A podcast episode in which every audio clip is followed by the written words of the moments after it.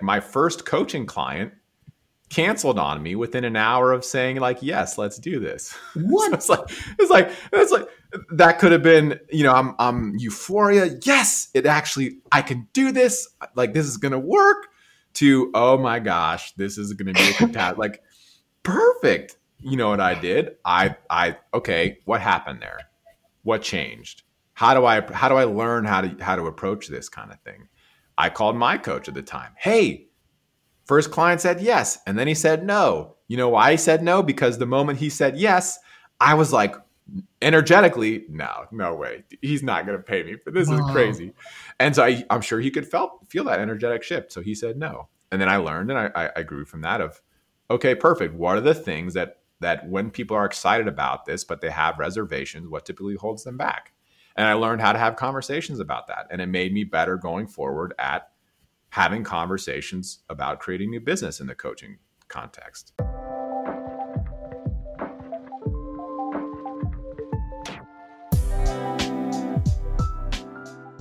Hello, friends, family. My name is JJ or Juan Jose Rescas. I am the host of Optimizing Me or Optimizándome in Spanish a show where we invite top performers from different areas, different industries to learn from their story, their success, their failures, and mostly from their mindset and how they overcome um, obstacles and learn lessons along the way.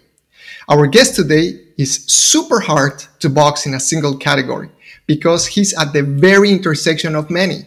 He's a polymath who dives into psychology, habit creation, personal growth, wellness, meditation, coaching, leadership, and more. He started his career as a commodity trader, and after a decade of doing that, he changed his path, and thanks to that, now th- thousands of people receive the direct positive impact of that decision. Our guest is also the author of the 2016 book Meditation What, Why, and How to Meditate. Hint Breathe in, breath out. He, with a smile in his face and zest for life, he's a professional optimizer with a mission to train heroes, and we're going to talk about that today. So, without further ado, let me introduce you to the Chief of Staff and Head Coach at Heroic, Michael Balchin. Thank you so much.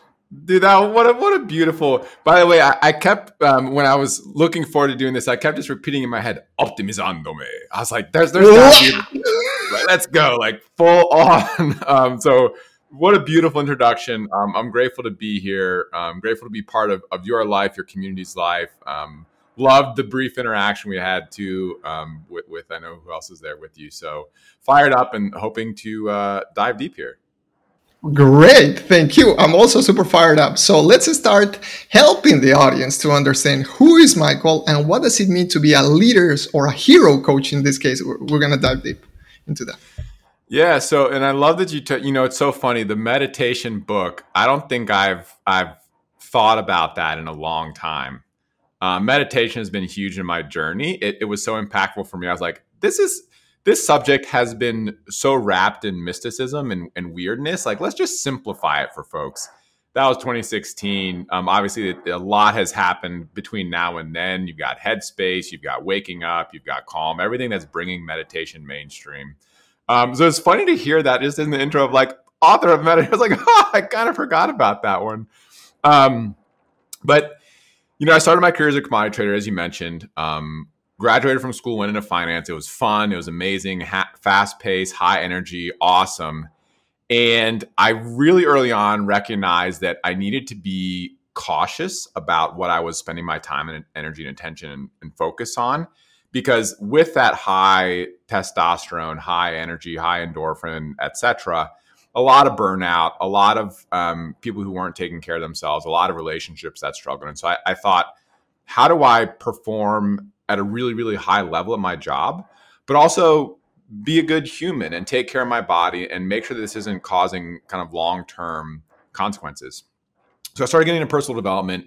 Um, found Brian Johnson, um, creator of Optimize, founder and CEO of Heroic, um, and really was was such a blessing to get access to more wisdom in less time, as is the catchphrase. I wanted to do all these things, right? This this polymath interest in habits, and and as interested in peak performance and the typical like go go go figure it out um, very alpha driven as i was in spirituality as i was in kind of the softer non-science realm.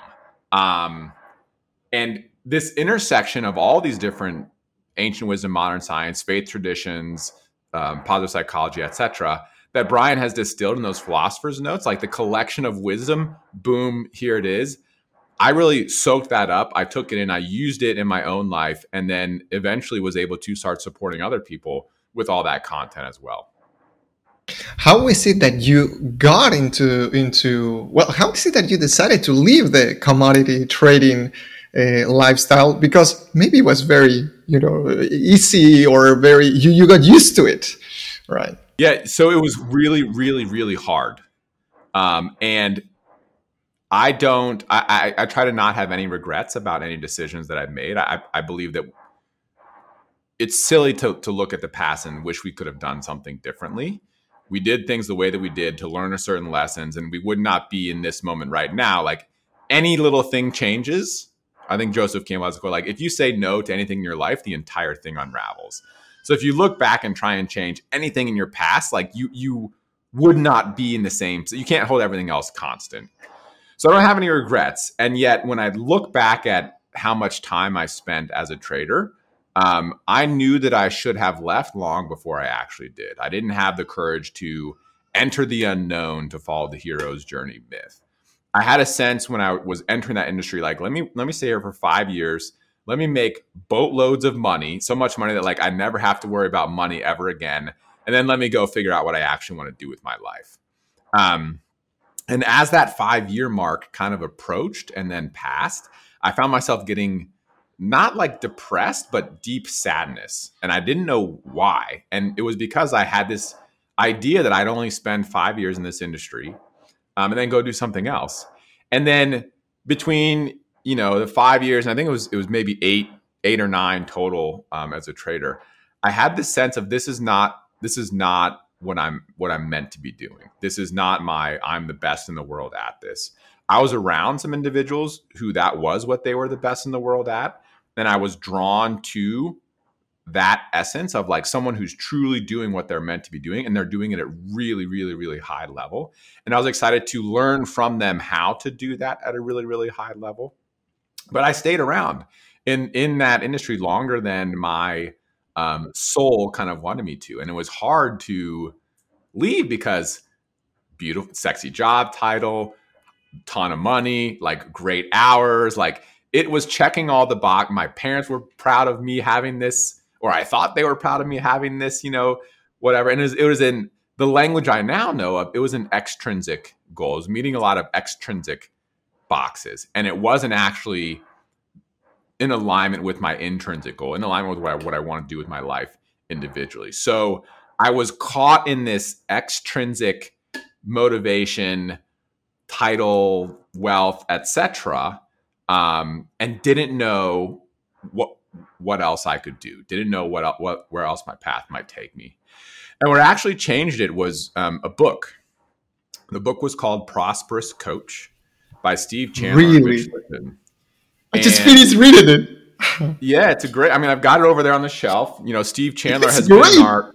It's a great book. He's been in our coach certification program. Um, we love Chandler, and and and a lot of my own, almost my entire coaching practice individually was built just based off what I read in that book.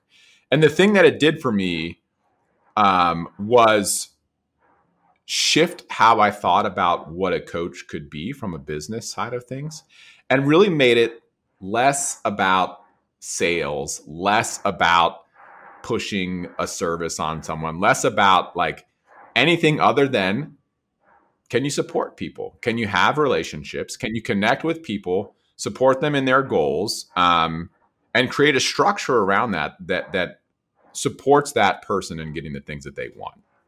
So I read that book. It just made sense to me. I was like, oh, what the, the, one the, people do this you can do this and two like this makes complete sense to me i had been in that role many times as as a you know in a non-paid capacity oftentimes on a like repeated basis Um, and that book kind of shifted something clicked in my brain of like, wow, there's there are alternate pathways, alternate professions that feel more in alignment with who I am in my core that will allow me to take all of the things that I've been learning on my own. Um, one of the typical things we get wrong with success is we see see someone like become successful and we assume like it's an overnight thing, right? Like, oh, they they just showed up. And many people who saw my coaching journey were like, oh, he just like started and was successful. Like he started coaching, you know, I had the six figure practice within my early part of my second year at our like cross. And that was a, a, a threshold I set for myself, self sustaining for like year one, like very, very early success. But what people didn't see is that I had been working on myself almost the entire time that I was trading. I wanted to show up at a high level of performance. I was showing up as a leader for the teams that I was leading, and I was taking all of this wisdom that Brian had shared in the Philosopher's Notes and the Plus Ones, and just studying it and practicing it and coaching myself, coaching those around me day in and day out for almost a decade before I actually hung my sign on the door that says, I'm now offering coaching services professionally. So there was a lot and lot of work that went into it.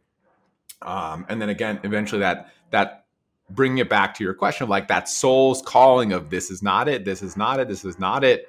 Um, at some point was like time to to make the shift out of out of finance and into into something that that really lit me on fire. Was there any specific moment when the courage overcame the fear? Because it sounds that the fear was dragging you. Yeah. So um not from me, from something else. So I the morning that I that I decided to leave finance um, was a mutual conversation with the people at my company, and I had had a dream the night before. So, keeping the story a little bit shorter, my wife at the time was out of town on business. She'd invited me to go with her to go skiing. I was managing a ton of risk. Um, I had just stepped into a new product with a book that was like a ton of risk, and I was stepping in to try and manage it. And I was like, I don't think I can do that. I just got a lot on my plate right now. So I told her no. So I'm solo here in Chicago. I had this dream where I'm called into the back office. I'm having conversations with the owners of the company. At first, they're just like livid. They are yelling at me. They are aggressive. They're like, you don't know what you're doing. Da, da, da, da, And this is in the dream. And I'm sitting there calmly and I say, well, here's what I'm seeing. This is what I'm doing. And explaining my rationale, talking through how I'm approaching this, you know, a lot of risk. And they're like, oh, perfect, good, great. And by the end of the dream, they were like, you are crushing it. You're doing exactly what we would want you to do, exactly how we would do it. Well done. But I didn't often have dreams like that. And just like, there was like a weird, just a weird energy. So I woke up, I went to boxing because I like to get my movement on. Went to the title boxing gym, hit a heavy bag for an hour, come back, and the elevators in my building are broken. I'm in the lobby hitting up, the elevator is not coming. It's stuck on 15, the other one's not opening. So I got to climb 27 flights of stairs up to my apartment. It takes a little bit, puts me off my like very regimented schedule that I have in the morning. So I'm a little bit late. Um, I meditate on the bus on the way to the office. I typically grab coffee, like grab a Starbucks. And I was like, you know what? Something tells me I'm going to get a chance to get a coffee later today. Um, stopped in the back office on my way to the desk, had a conversation with um, uh, one of the individuals there, and then we decided like it's time for me to go on a different path. So um, I felt this this weight lift after having made that decision, but I didn't. I didn't. I feel like I, I did not unilaterally have the courage to do it on my own. I had to get this like this nudge from from the universe. So, um, uh, yeah, I, I feel like it was a gift. It was indeed a gift. And it's interesting because maybe that is the opportunity that you needed. That they, uh, you mentioned it, it's a gift that the universe gave you because you were already prepared to do something. And within, you said one year, two years, your, your career took off. So let's talk about uh, how how this transition happened into leadership and peak performance coaching. What does that yeah. mean for, for the audience? You know, I actually pause for a moment longer around um because I think it's a really important it's important an important thing this this transition period where in finance, it is it is a is an in and out industry, right? To be to be there for eight or nine years, like I was, and I was I I developed a curriculum, so I was in charge of training new people that came in. Um, I wrote a book that was delivered on the iPad. It was like an options trading book, trading the curve. It was. We never published it externally. It was an internal. We used it for all the new traders would come in and go through this program. I taught it, and then I taught the teachers who then taught it, so I didn't have to do it, even though they were using my curriculum. Um, so I had like a long career, but it's it is it is the typical turnaround in the industry is like one, two, three years. It is very quick in and out. And when you're taking a lot of risk, there's a lot of, of, of transition. And the energy that most people have when that transition point happens is often fear or uncertainty. What's next? What am I going to do? This is terrible, right? I, I, don't have this job anymore is one of like the big fear inducing things that people will go through or i don't have this relationship anymore where these big changes and you can either feel bad about what what has changed right? Like look back was like, oh, I wish it something had gone differently, or use it an opportunity to look forward to the future. Um, and I felt such excitement and enthusiasm for perfect. What's next? Like, what do I want now with my life? I actually went and um, continuing the story. I went to a diner around my house. I brought a journal, got some coffee there, and I wrote at the top of my journal, "What do I want?" Simple question What do I want? Four words, right? And it's a really hard question to, to answer, particularly thinking about our life as well. Like, what do I want in my life? I don't know. And I was questioning do I want this because my parents want this or society tells me I want this? And just, I probably filled four, five, six pages just trying to answer that question what do I want? But it, it was a shift from what might have been different in the past to like what what can I do going forward. So that transition, it was really easy. Like I followed what I had learned in this process. Like reach out to folks, have conversations with folks, see if there's an opportunity for me to support them professionally, make a proposal for what that professional engagement might look like. And I think I had by the end of that first week a couple of paying clients. By the end of that first month, I'd netted enough um, kind of in the bank to know that I could spend the next several months at least like pursuing this as a, as a viable um, path forward. I had done very early on a quick budget on like what's the minimum I need to bring in from this business in order to be able to continue pursuing this business. And that became my target. Perfect. Can I get six months of that minimum? How quickly can I get to that number? That gives me a little bit of breathing room to then like continue to push forward. Um, and you know, had those conversations, reached out to folks, got great referrals from from people that have knew me. I said, you know, hey, I'm doing this thing now. Most people were like, perfect. I've been waiting for this. Let's. I'd love to chat about what that might look like. If that wasn't the case, I would ask for a referral. Hey, you know, I'm really looking to build my skill set here. Anyone that you can think of introducing me to, I'd love to have conversations with. I wanted to have a, a broad impact, and so leaders was a, is a natural kind of place to fall into. I'd always been a leader in organizations, um, and I'd, I'd studied it very deeply. So I had this combination of experience and wisdom um, that was able to apply. I was able to support individuals with, and it, it became a very natural, natural thing because I'd spent so much time working on it myself. Right? Again, it's not that overnight success. It is a ten years plus studying and doing and learning and, and figuring it out and then kind of sharing that. And I don't know if you want to go to the fast forward to to to, to coach and, and optimize and heroic, but that's that's that initial transition. Let me even ask, let's go even back in time to those 10 years. How did those 10 years start? What what led you to that path? I was a kind of a knowledge junkie. So I started when I left school was amazing. All all through college, was like I had this deep curiosity for the world and how it worked. And so I would I was I, I loved learning things. Um, love of learning is one of my top virtues. I just love learning. School fed that. Um, I, I majored in economics, behavioral economics, but economics, and then with a, a additional on psychology. And it's a pretty like economics is you know the science of common sense etc. And psychology is how does the brain work? And I supplemented that with stuff like the philosophy of time and the science of quantum mechanics, or the science of time, the philosophy of quantum mechanics, like deep theoretical physics, like trying to wrap my brain around what is this shared experience that we are in. And when I graduated and got into finance, that that intellectual curiosity was still there. So I started searching for how might I fuel that, and I took maybe 100, 200 different courses on Udemy and uh, edX and Coursera, all the different online learning platforms, everything from astronomy or learning how to learn to productivity to like spreadsheet wizardry, like across the spectrum. And then got into the speed reading. Let me read as many books as I can. Actually taught speed reading um, to other people because I was like so hungry for knowledge. And then I found Brian, and it was like I, I thought this would take me a lifetime to learn all the things that I'm excited to learn and Brian helped me do it way, way, way faster. And the the other thread that was kind of pulling me that made me know that finance wasn't wasn't the perfect thing.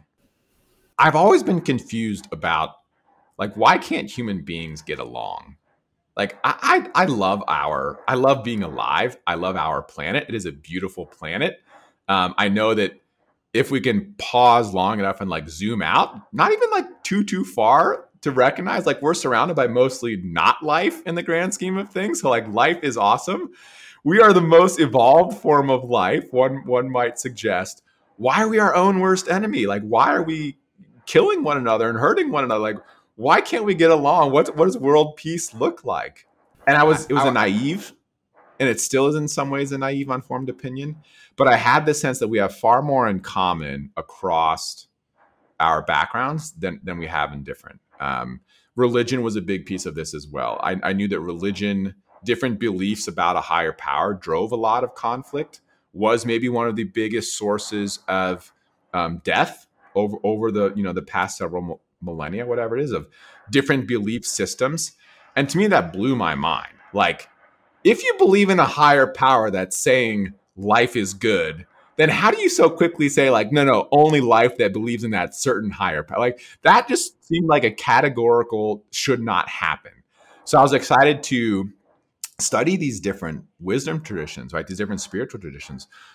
What i, I was raised catholic um, roman catholic and i had some beautiful powerful moments in that institution and also enough to know like there's other ways of looking at things and I started getting Buddhism and Confucianism and Taoism and Islam and across the spiritual traditions, what are these shared truths that everybody says is important? And like, I, I'm pretty sure if you get to the root of things and are willing to have an open mind, they're saying be a good human. And like killing other humans and killing the planet should be not a good human. It's like, let's find that common ground. Let's embrace the beauty and the joy of life. And let's see how we can um, use all of our gifts, all of our strengths in service of creating that that better world. And and bringing that back to so that's kind of the 10 year journey which just le- what led me down this this path.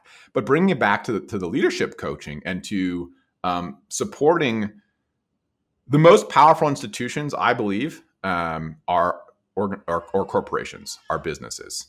Um, it is the flow of resources around the world. And you know you've got the the politics that are always kind of evolving. But my understanding per economics is that resources flow to where they're wanted or where they're asked for and businesses are helping to allocate and flow resources around the world.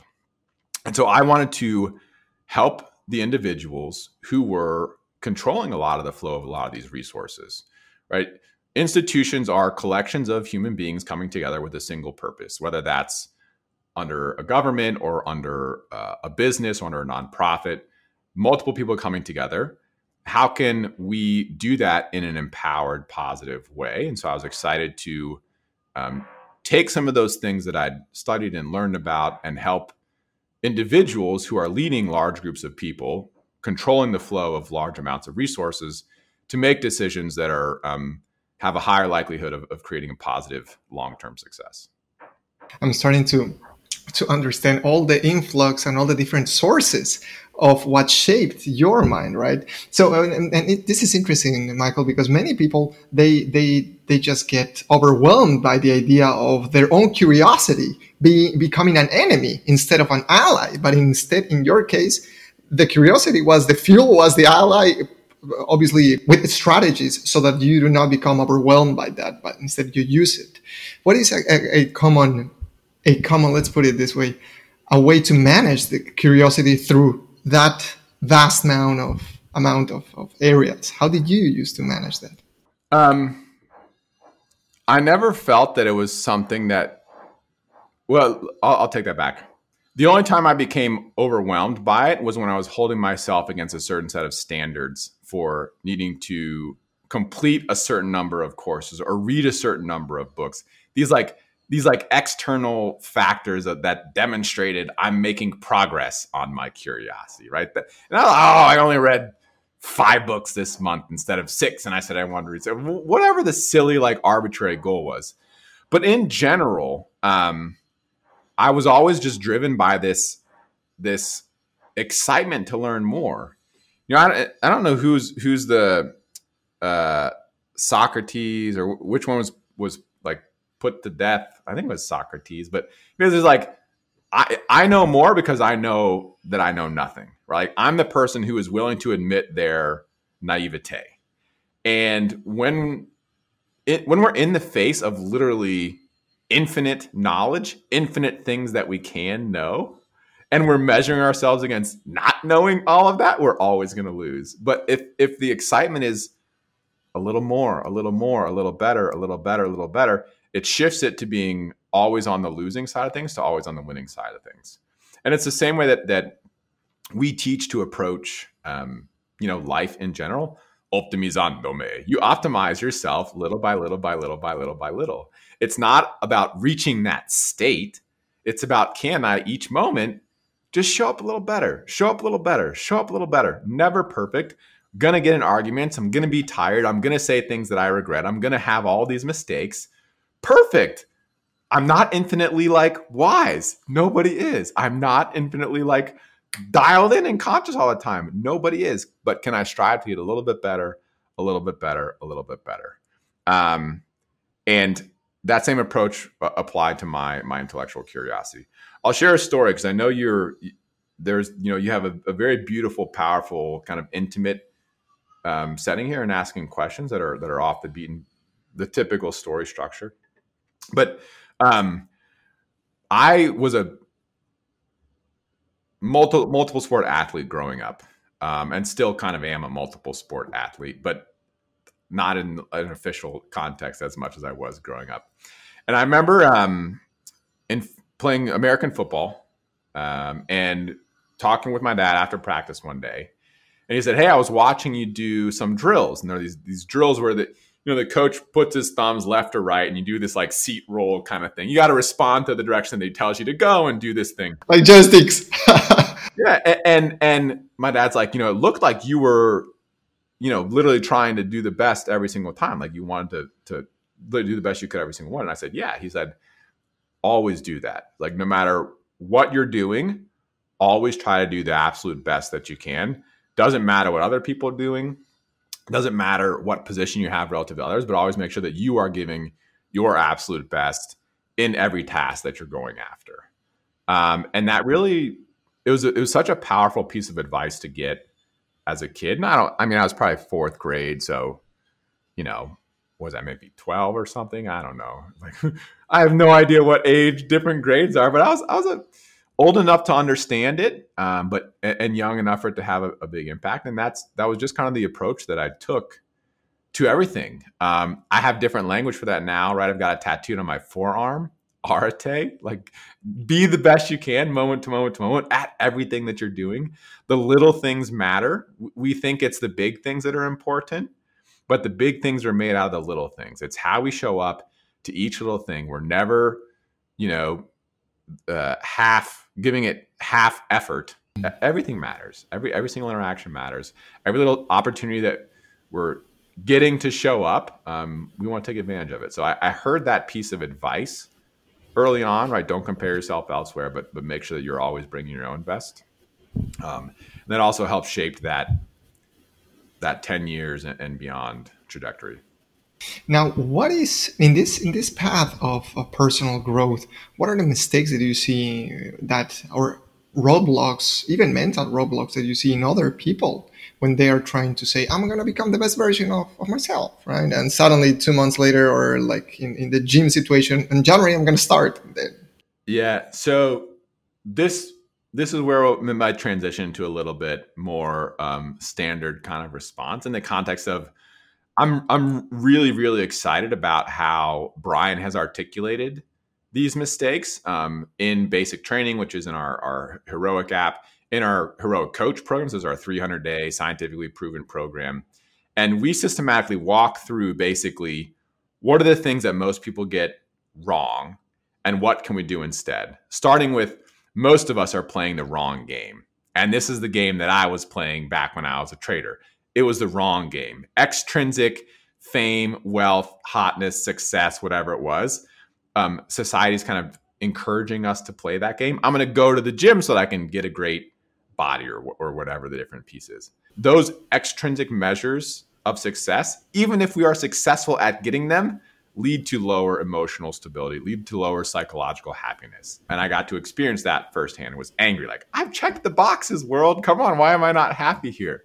Um, it's because I was playing the wrong game. The real game, as we would say, and as, as we teach in depth, ancient wisdom, eudaimonia via arete, modern science, put your virtues into action so that you can flourish. So, can you express the best version of yourself moment to moment to moment to moment? Can you live with these shared virtues? Of all of ancient wisdom and modern science wisdom, self mastery, courage, love, hope, gratitude, curiosity, and zest. If you do that moment to moment to moment to moment, you will generally be happy. If you focus on the wealth, the fame, the followers, whatever it is, you are less likely to be satisfied. Um, and it doesn't mean that those things are inherently bad, right? Like if given the option, I would prefer to have more wealth than less wealth. If given the option, I would prefer to have more influence than less influence and, and be in better shape than less better. But we want those to be a byproduct of how we're showing up rather than the sole focus and the thing that we're going after. So most people are playing the wrong game. Um, that would be one mistake that's common. The second mistake that that's common is we think that if we're experiencing challenge, if we're experiencing uncertainty or anxiety or we're failing or we're making mistakes, that it means something's wrong. That it means that we're approaching things the wrong way or that we're a failure or we're not perfect. But we encourage the exact opposite how to have anti fragile confidence, which means the more life kicks you, the stronger you get. You can be fragile, a fragile thing gets kicked and it breaks better than being fragile is being robust. Something that's robust, you know, it'll stick around. You can kick it a lot, it'll hang out, but eventually, like, it will also get weaker and eventually break. Anti fragility is the more you kick me, the stronger I get. The more obstacles I face, the stronger I am as a result of them. So, when we are experiencing a failure, a setback, when we are feeling anxiety, when we're feeling frustration, those are signs that one, we are at the edge of our comfort zone. We are experiencing discomfort, which by definition does not feel comfortable, but that is how we grow.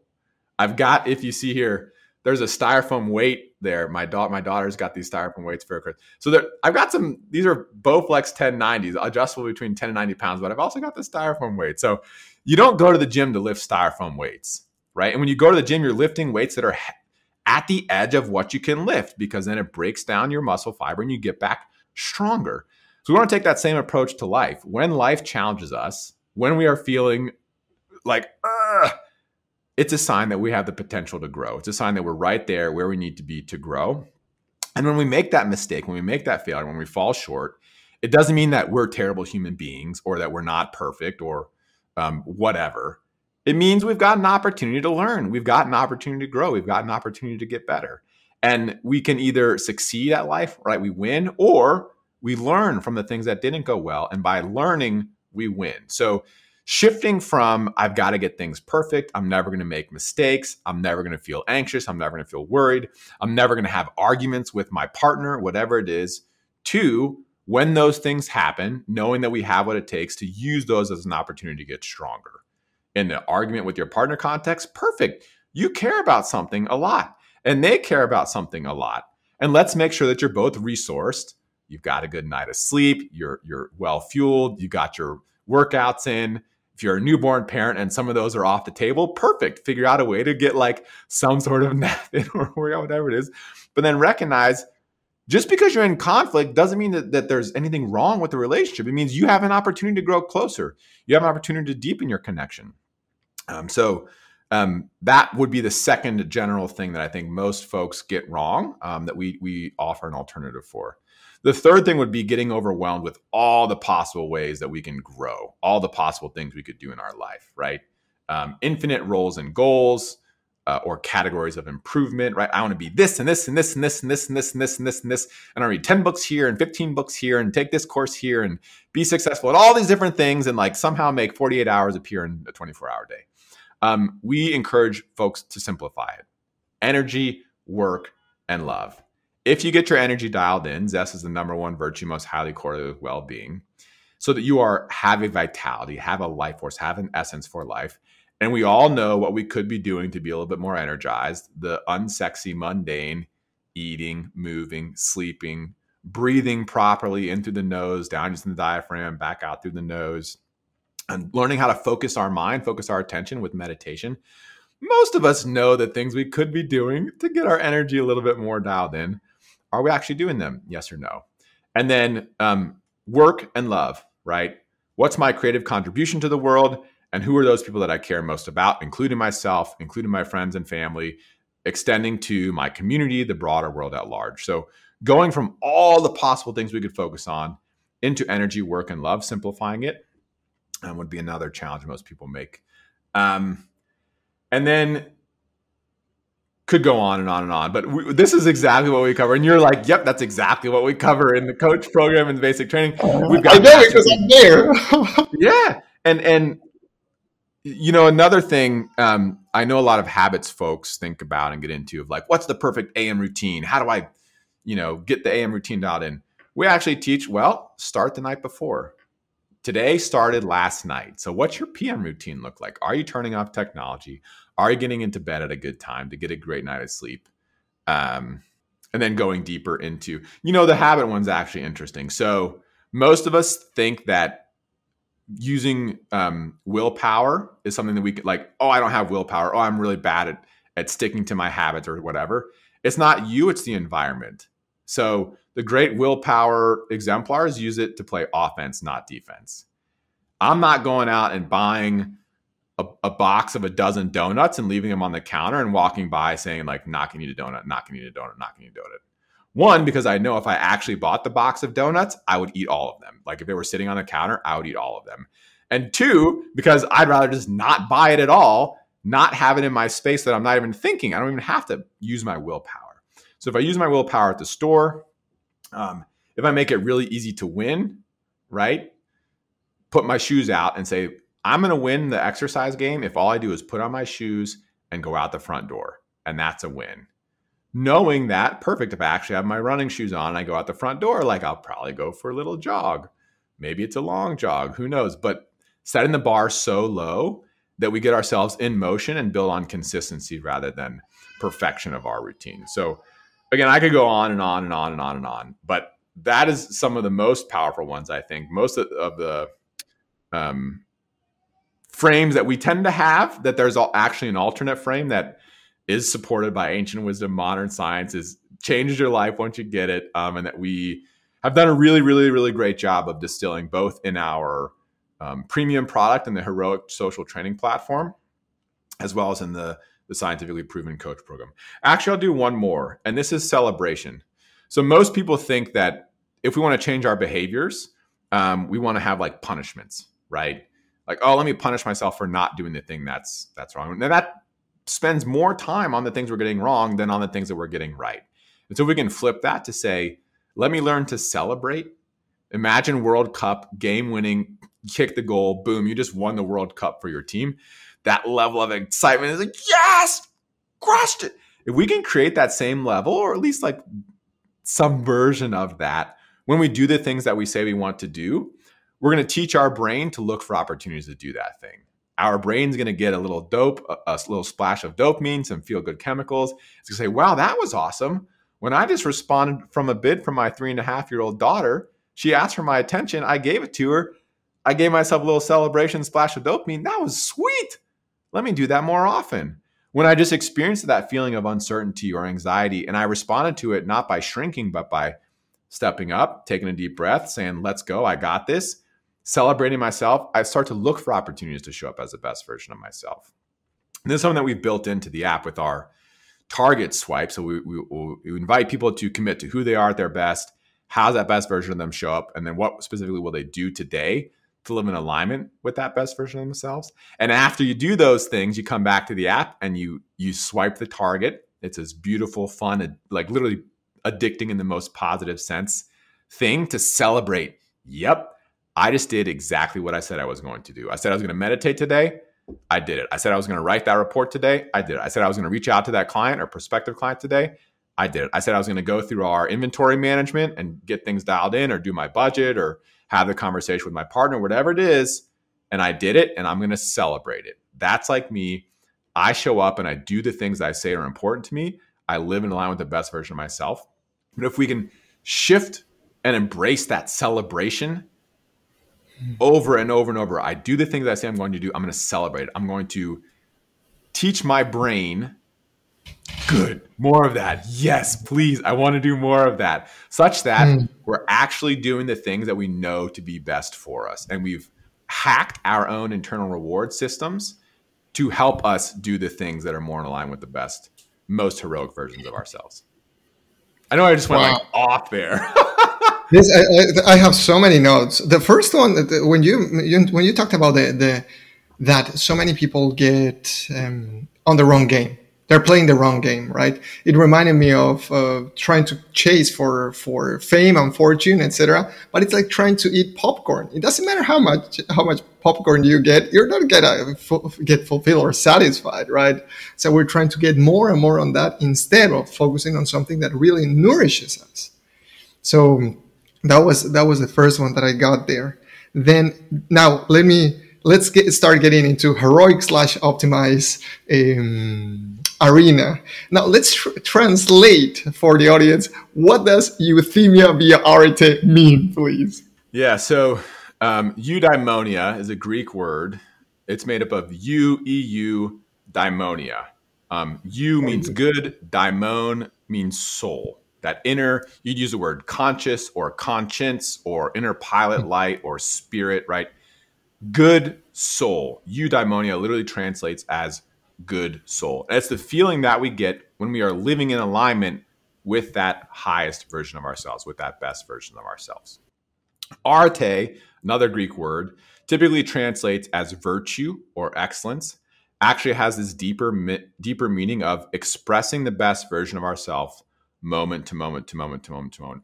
So when you when you have an idea of what the highest version of you might do, and it's not it's not always perfect, it's not like do this, sometimes just like a little inner nudge of, you know, that person looks like they could use a hand, or, you know, I haven't talked to this person in a long time, or, wow, that's a really attractive person over there across across the restaurant and i'm I, I really like to have a conversation with her.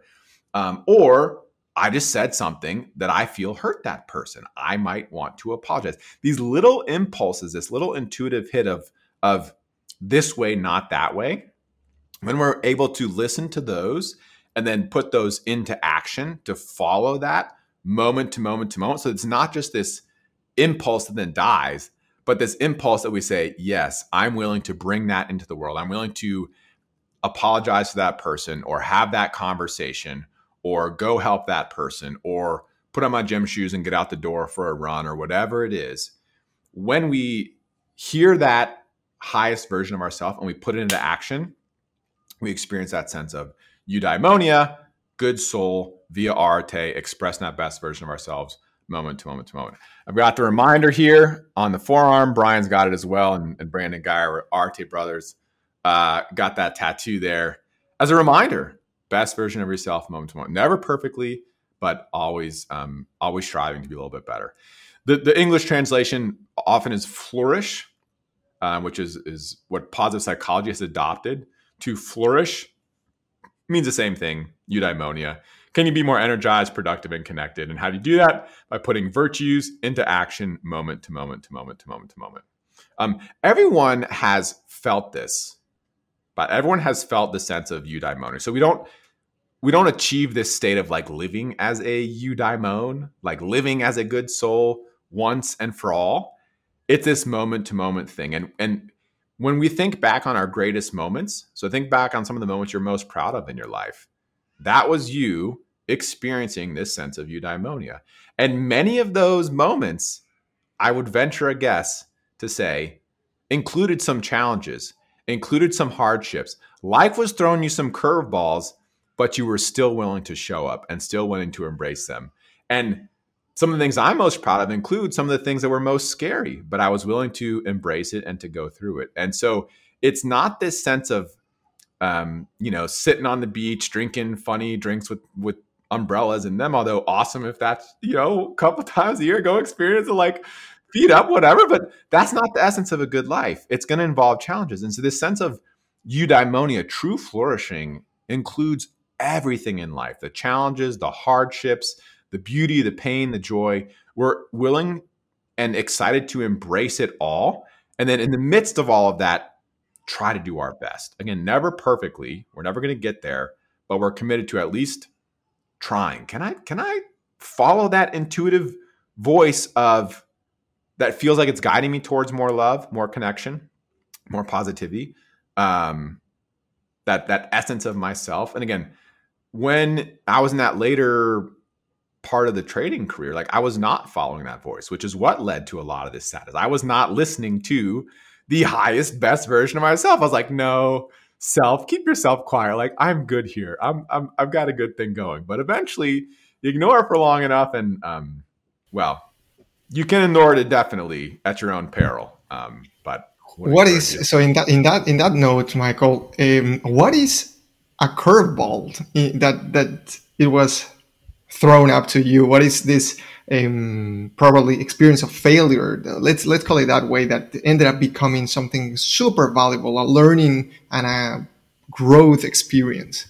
I can answer for, for myself, and I will. But I think the important thing is we've all got we've all got these things, yeah. right? Like it could be a, a, a diagnosis for a disease. It could be the loss of a loved one. It could be the yeah. loss of a, of a job. It could be um, whatever it is. I'll give a couple quick quick examples. One of which was I had, I had a lot of my mom's got a huge family, and we experienced a lot of premature deaths in her family. So I lost very young aunts, uncles, um, and had to be around death. You know, really early on, and and and multiple times in in you know kind of uh, what was a really close family circle and to see to feel that loss of life and to see to experience like how short life is and can be um, made me just appreciate it and, and commit to honoring it in a really deep and profound way. On to the complete other side of the spectrum, where it's like my first coaching client canceled on me within an hour of saying like yes let's do this. What? so it's like it's like it's like that could have been you know i'm i'm euphoria. Yes it actually i can do this. Like this is gonna work to oh my gosh this is gonna be a like perfect you know what I did? I I okay, what happened there? What changed? How do I how do I learn how to how to approach this kind of thing? I called my coach at the time. Hey, first client said yes, and then he said no. You know why he said no? Because the moment he said yes, I was like energetically, no, no way. He's not going to pay me for this. Wow. is crazy. And so I, am sure he could felt feel that energetic shift. So he said no, and then I learned and I, I, I grew from that. Of okay, perfect. What are the things that that when people are excited about this, but they have reservations, what typically holds them back? And I learned how to have conversations about that. And it made me better going forward at having conversations about creating new business in the coaching context. I broke my leg to do bring it. I'll go energy, work, and love, right? We, we, the big three again. I broke my leg um, playing soccer. I shouldn't have been playing soccer. I'd already worked out a couple times and I'm not a great soccer player. I'm way better with my hands and my feet. Um, you know, the traditional football. Broke my knee, shot shattered my tibial plateau, couldn't walk, couldn't put any weight on it for two months. Um, and was like, ah, you know, people were like, I was, I was early 30s at that, or like late 20s, early 30s. And people were like, most people would just be like, that's it for life. I was like, no, I'm going to get stronger as a result of it. I'm stronger, more powerful now than I've ever been in my life. I ran an Ironman uh, after having broken the leg, right? Like, not supposed to do that. And like, says who? Um, that was a curveball. I had to learn how to navigate with the psych- physiological change, the psychology, the psychological change that came from a physiology not being up to par. And it was a curveball, but I, but you know, figured it out. So we all have these things, and it's the important thing is not the curveballs that I have been thrown, and mine are minor compared to a lot of things that a lot of other folks have experienced. But it's how do we embrace the ones that we have in our own lives? Do we do we treat them as like this is life being angry at me and this is happening to me, or do we treat it as this is happening for me? What might the gift be in this? We've got a frame we like to use. We got it from um, William Irvine, a professor at uh, Wright State. He's a teacher in Stoicism. He says, "Thank you, Stoic gods. This must be a great one, Stoic gods. Um, whatever your higher power is. What if it were putting an obstacle in your in your path to help you get stronger, to help you grow from it? What would the gift in that thing be? thank you. You know, if, you, if you're training for the Olympics, you want to win the gold medal in wrestling or something, you don't want to wrestle people who aren't good at wrestling. You want to find the best possible competition you can to train with because that will make you stronger. And if we know this in a physical training context, then we can apply the same thing to a life training context. I'm training for life. Then if life throws me a challenge, perfect. Awesome. I get to get stronger as a result of this. I'm going to learn how to hit this curveball. I'm going to learn how to recognize it. I'm not going to get fooled by it next time. I'm going to get stronger as a result of it. So, again, my personal curveballs I think are less important than this this approach to awesome. Life happens, mm-hmm. perfect. What do I want to do about it? How do I want to get stronger? What's the gift in this? What am I going to do next to move in the mm-hmm. direction of the life I want to create?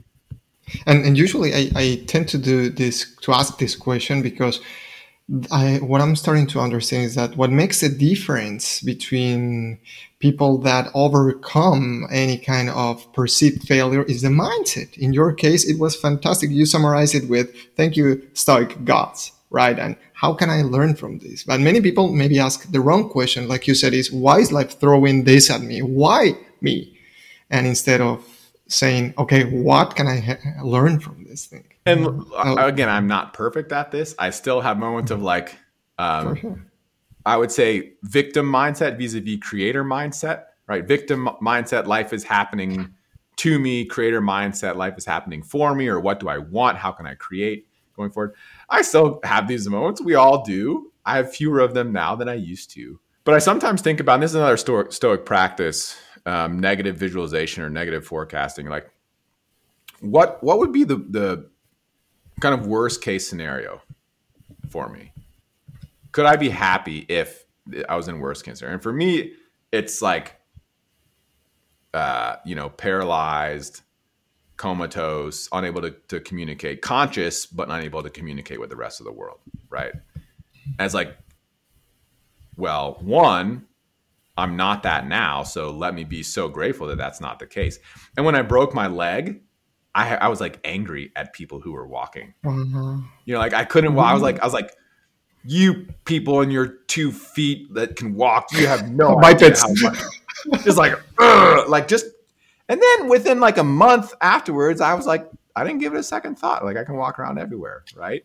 So just thinking appreciating how good it is um, by mm-hmm. remembering how how how not good it can be but having this mm-hmm. baseline of of like could i be happy in these in these situations that are really really challenging and if i can um, have that approach when the only thing that i have is my own mind and my mind is able to help me embrace the situation then i can also use that same power of the mind no matter what situation i'm going through the way we hmm. see the world is literally a reflection of our mind.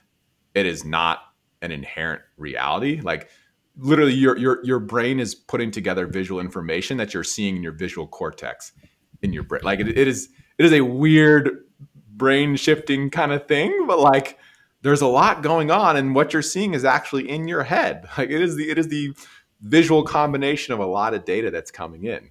Crazy fun exercise in this and this is getting way off topic, but since we're there, I'll just go ahead and share. Sight and um, so most people know the like thunder and lightning trick, right? You see a flash of lightning, you can count until you hear the thunder, and that gives you a sense of how far away the storm is.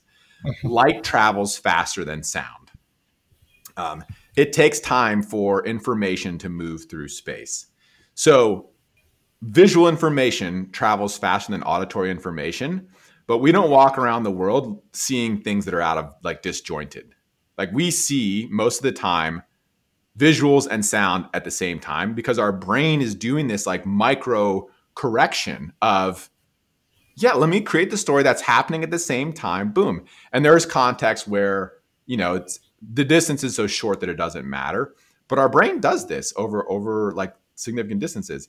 If you have a um a group of people in like a circle and you have them squeeze hands to like pass messages you can literally measure the rate of information that it like, like, the amount of time that it takes for it to go to one hand to the other hand and it's more than zero the information takes time to travel and our brain does lots of weird crazy stuff to make up a story of coherence um, hmm. bringing us back the power of, of, of, mindset the power of the way that we look at the world significantly shapes um, how we're going to show up to the world and it also shapes our physiology stress is inherently neutral if we feel stress, if we see stress as something that's um, bad versus something that's good, something that's a challenge versus something that's like a threat, our body changes its response to that stress. So, all of life is neutral. All that we experience out there, one, it's in the past, you can't change it. You might not love it, but you can't change it in the past. You can change in the future. And you change in the future based on the actions that you're taking right now. And if you're if your mind isn't focused on that, if your mind isn't isn't dialed in on what can I do in this moment to show up as the best version of myself, to little bit little bit little bit more in alignment with the best version of myself, to create that future that I want.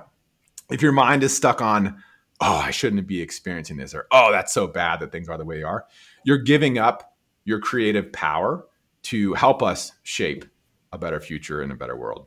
That is a great tool. Uh, still, are we still good on time? Yeah, we're great. I, I realize like we still haven't talked about the fun stuff. and yeah, we're getting we're getting there. We're getting there. So let me ask you actually two questions that are very related, and both of them are related to mentors slash coaches. You mentioned that at that time you had a coach. Do you mind asking who was your coach at that time?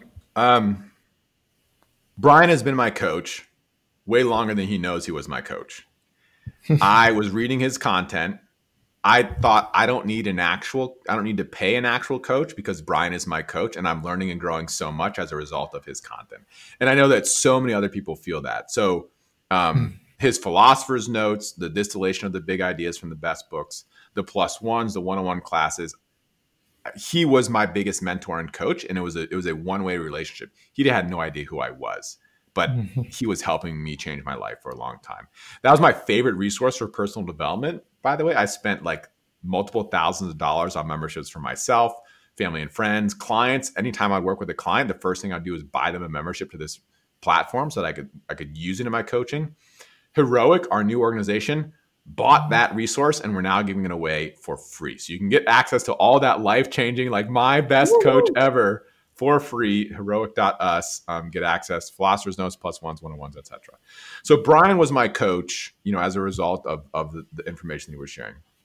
At some point, I also had a little bit of humility and realized like actually hiring somebody will help me grow faster than I can on my own, even though I'm growing at just like crazy rates and had this, you know, wisdom available to me. So um, I recognized a guy, his name was Jacob Sokol, um, at an event I he had taught some some courses I'd taken on coaching, and I was like, "Hey, what's coaching? How's it work?" And I he was one of the people that I was working with at the time that that client, um, you know, canceled, started to, yes, and then canceled it. Um, but I would later understood he he introduced me to a different person, Izzy um, Arkin, um, who was like Jacob had worked with a lot because he said he's like you were such a high performer, you were just crushing. I had no idea what to do with you. So, so those were the guys that I was working with at the time. I have worked. Um, I've gotten a lot of coaching from Brian. You know, as we've been working together um, at Optimize and now Heroic over the past five plus years. Um, I've worked with um, in small groups with different coaches. I've worked. I've been working with Phil Stutz um, once a mm. week. He and I chat for the past three years. Um, so he's out of LA. He's amazing. Um, my life is, you know, Brian and Phil have probably had the biggest impact on my life outside of uh, my wife. Um, they've just been been such such great blessings. So um, at the time, those were the folks, and then you know I, have I've learned a lot from Steve Chandler and Rich Litvin and uh, Vishen Lakhiani um, and Jason Goldberg. Work with Jason Goldberg as well. So I've worked with a ton of coaches. Um, I, I, I have so much belief in the power of building a solid squad around you to support you in your goals. And I feel blessed to have, have, have been shaped and influenced by so many of uh, great coaches. Now, let me tie in the, the second part of the question, and that is you had Brian as your main source of, of uh, motivation or optimization. How did you get into working, actually con- connecting with him and saying, hey, we're, we're here. I, I, am here. I'm Michael because many people they will say no, he's too far away, or anyone that we that we admire to or look up to, right? So the, the connection that there's there's there's my personal connection story with Brian and how that came to be, and then there's the higher level. How do we approach people? And the answer to that question is we're all humans. Like we're all human. Say thank you if someone had an impact on your life.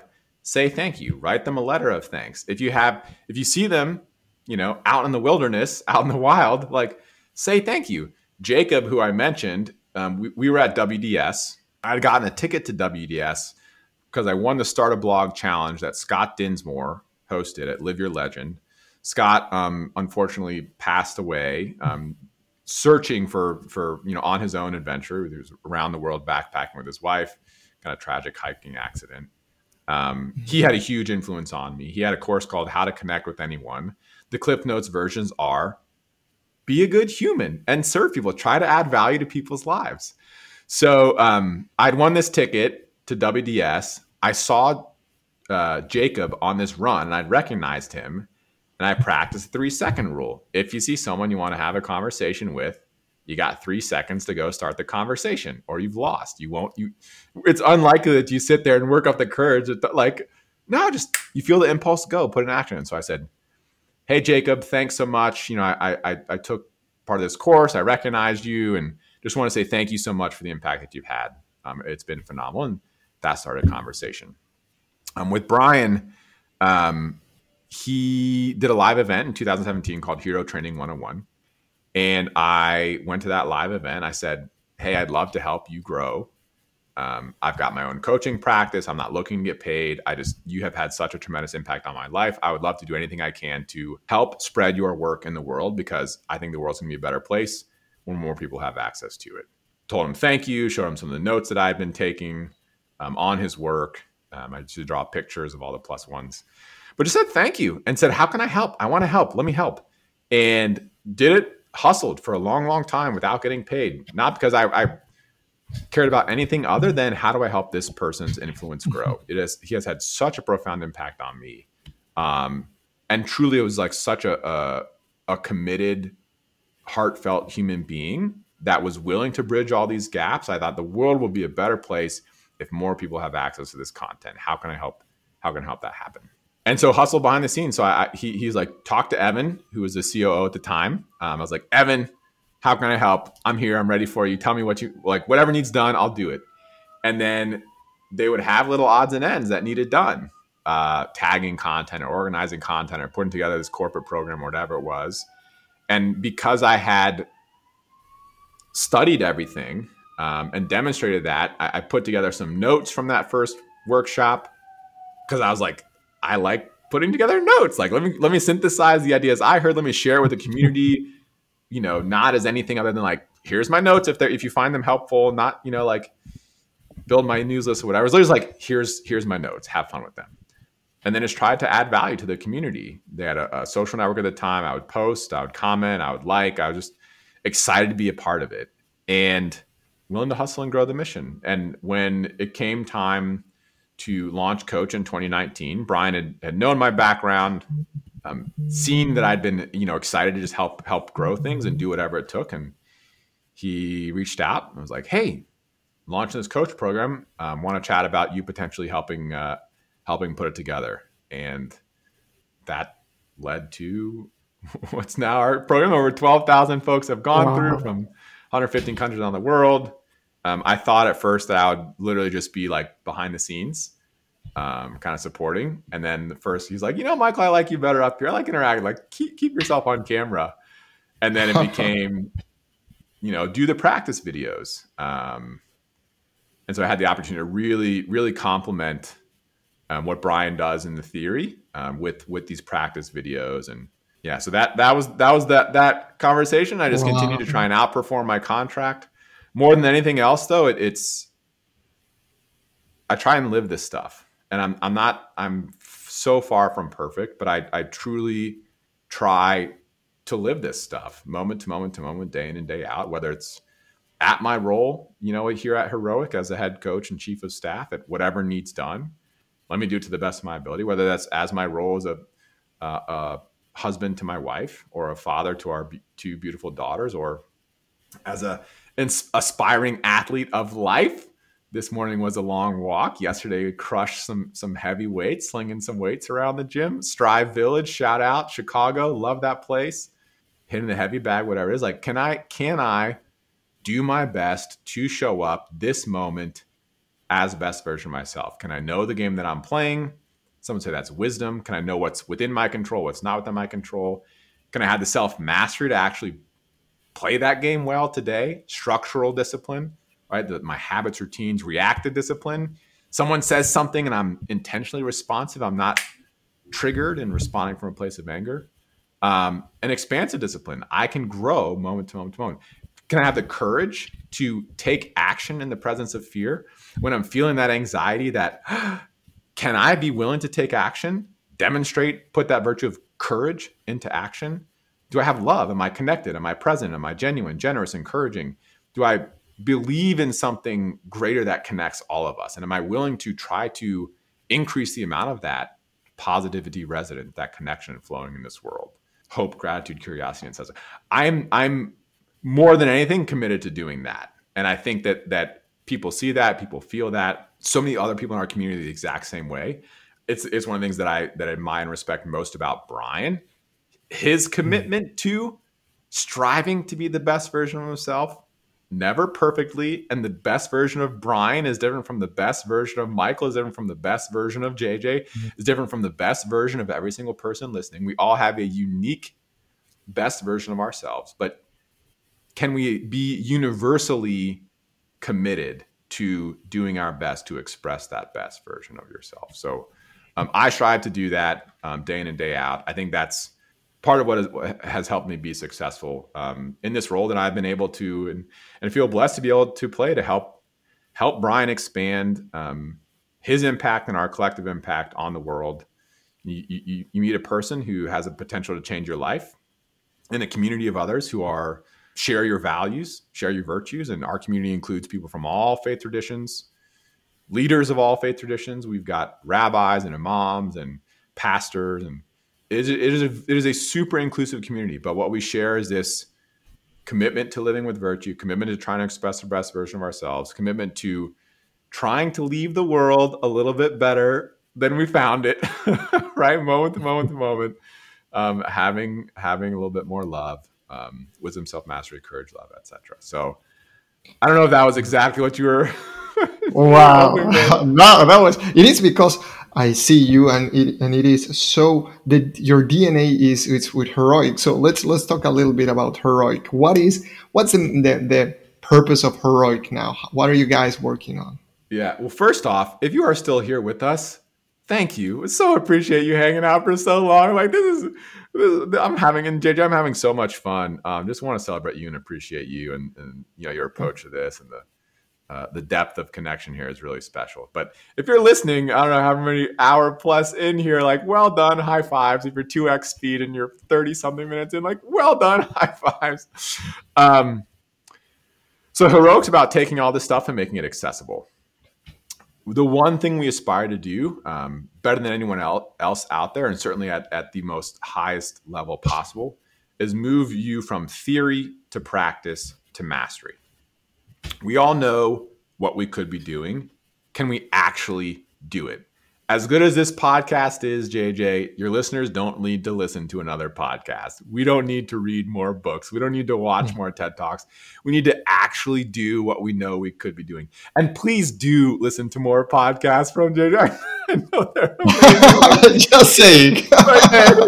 but but can we put that theory into practice? Can we put what we know to be true into practice? And we have um, built this app to help us do that. Um, I've been into this stuff for a long time. The past 30 days, having used the app, I'm a better person as a result of it. I've seen my daughter become a better three and a half year old as a result of using it. She's doing things differently. My family's doing things differently. We hired the world's best product design firm.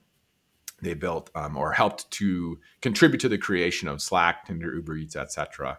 We wanted to take personal development um, and make it awesome, make it feel good. Not something you're ashamed of, not something you want to hide, but like something you're proud of. The Tesla for personal growth, right? Tesla is amazing. Mm-hmm. Love Tesla.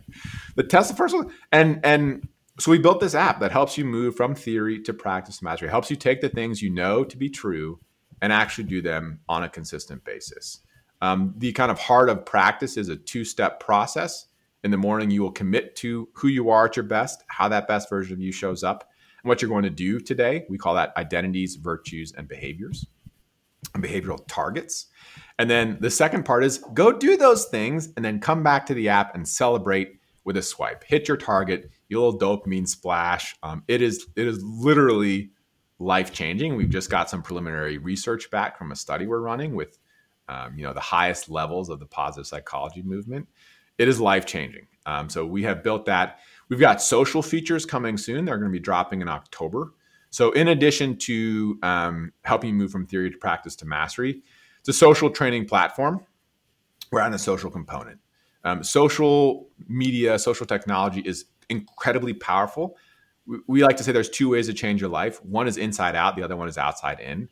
If you hear a big idea, if you hear like a, a piece of wisdom and that changes you from the inside, you're like, yes, boom, I'm going to show up. That's inside out. Some might argue it's actually more powerful outside in. If you are within a community of other individuals who are doing the same thing, it will help you do that same thing. If you are want to run more, join a running group and have other people that are accountable like, "Hey, you're not here. You said you'd be here. The run's about to start. When are you going to be here?" That's outside in. That's the power of community. Be around a community committed to the same ideals. So we've got this inside out um, kind of single player mode in the training. We're adding the social components. Just literally earlier today, got off a call with some of the hi-fi design work. I am so excited for social.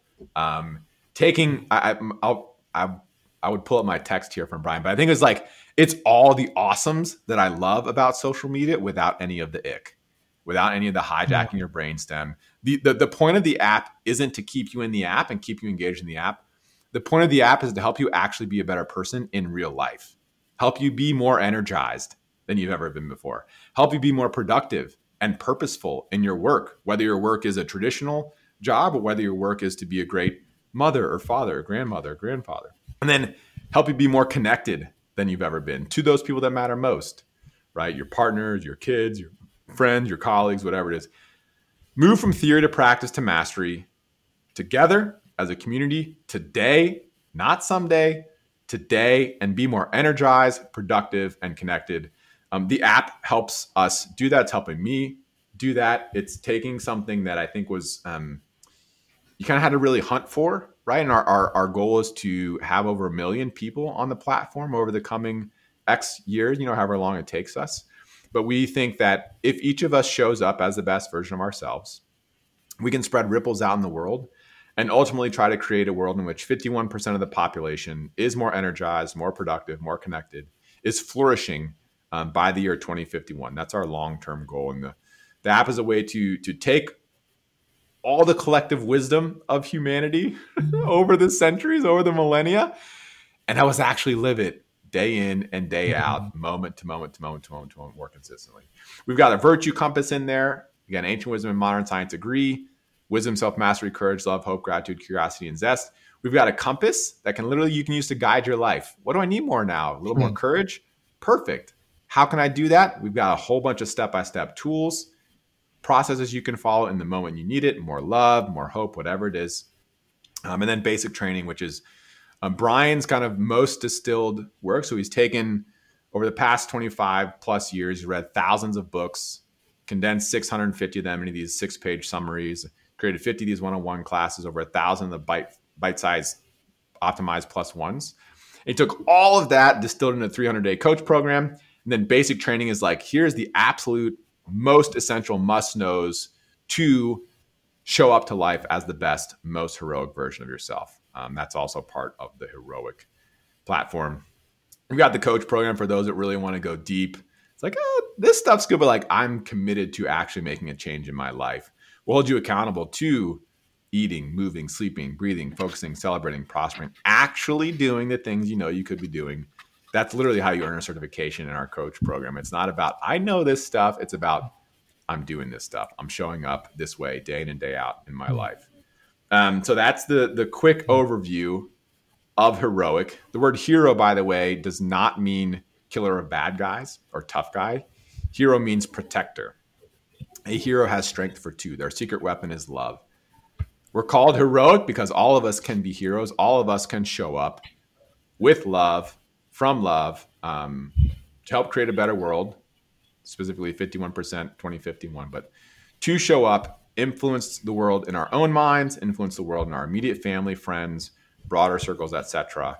Um, and collectively change the world in a really powerful, profound way. That's a great way to describe it and summarize heroic because I know part of what you guys are doing and it's fascinating. The app is the it's like I would say is the Iron Man armor of personal development. You have all sorts of tools there there depending on what you need at, at any time. So I'm super happy that, that we got you here. Now, just to finalize, I, I know we can keep going on for hours, but we all have stuff to do. Let me throw um, a few rapid fire questions. Let's let's see how that goes. Is that is that okay? Yeah. Let's see. So, rapid fire questions. So, uh, what are your daily habits that make the best version of yourself? Oh, too many. Check out my protocol in the app. Yeah. got it. Top three um, meditate, exercise, journal. Okay, great. Then, uh, what is something that you unlearned over the last month or years that improved the quality of your life? Nobody's perfect.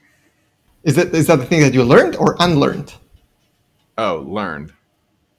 And now, what is something that you unlearned?